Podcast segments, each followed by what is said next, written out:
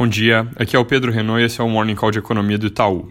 Começando com a atualização do coronavírus, o número de casos na China agora passa dos 6 mil confirmados, já superando o SARS que em 2003 parou pouco abaixo dos 5.500.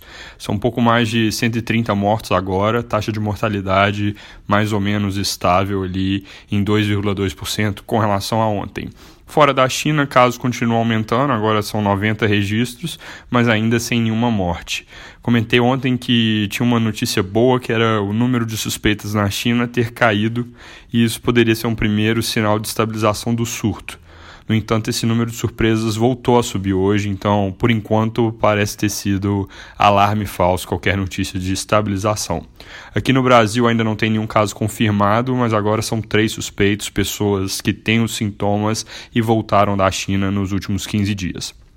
Ainda falando sobre o ambiente externo, hoje tem reunião do Banco Central Americano. Nessa reunião, eles devem manter juros estáveis, não devem fazer nenhuma mudança de sinalização, ou seja, sem grandes notícias. Qualquer coisa diferente disso, ou seja, qualquer mudança, deve causar reação nos mercados. Vindo aqui para o Brasil, acabou de sair o número final de confiança da indústria em janeiro. Lembrando, a indústria é a única dessas confianças que tem uma prévia na semana anterior e depois o número consolidado. Esse número melhorou um pouquinho, mostrando alta de 1,5 pontos, chegando então ao patamar de 100,9, ou seja, entrando um pouquinho no terreno otimista já. Componente de expectativas subiu 2,8 pontos, agora está em 102, enquanto a percepção da situação atual subiu 0,1 pontos para 99,7. Então, a gente vê que a melhora ela ainda é mais concentrada no que se enxerga para o futuro do que no que de fato os empresários estão sentindo de atividade nesse momento. É, ontem o presidente Roberto Campos Neto, que é o presidente do Banco Central, deu o último discurso antes de entrar no período de silêncio. Isso é o que acontece sempre que o Copom se reúne. Tem uma semana ali entre a antes da reunião na qual eles não podem se comunicar com o mercado.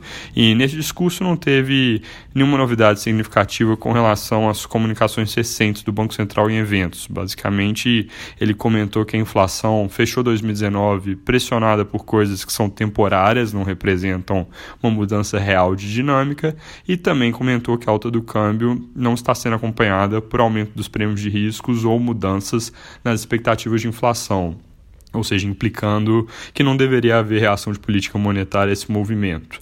Isso aqui é algo que já vinha sendo colocado há um tempo. Por outro lado, ele também voltou a comentar que o momento atual demanda cautela na política monetária, porque, como tem muita coisa mudando nos mercados de crédito e capitais, pode ser que o efeito dos juros na economia tenha ficado mais forte, que é uma incerteza que ele já vem compartilhando em comunicações recentes. Ao nosso ver, então, esses comentários continuam consistentes com o que a gente tem de cenário que é corte de 25 pontos na reunião da semana que vem para 4,25. Para a reunião seguinte, o Banco Central não deve se amarrar a nada, não fazer nenhuma sinalização muito clara para ter a liberdade de observar como os dados evoluem. Mas como nossa expectativa para essa evolução dos dados é de inflação mais baixa que o consenso nos próximos meses e atividade um pouco mais fraca aqui no fim do ano, uma vez que o FGTS sai para de dar impulso, nosso cenário segue sendo um corte final de 25 pontos em março e aí então taxa Selic estável em 4% por um bom tempo. É isso por hoje, um bom dia.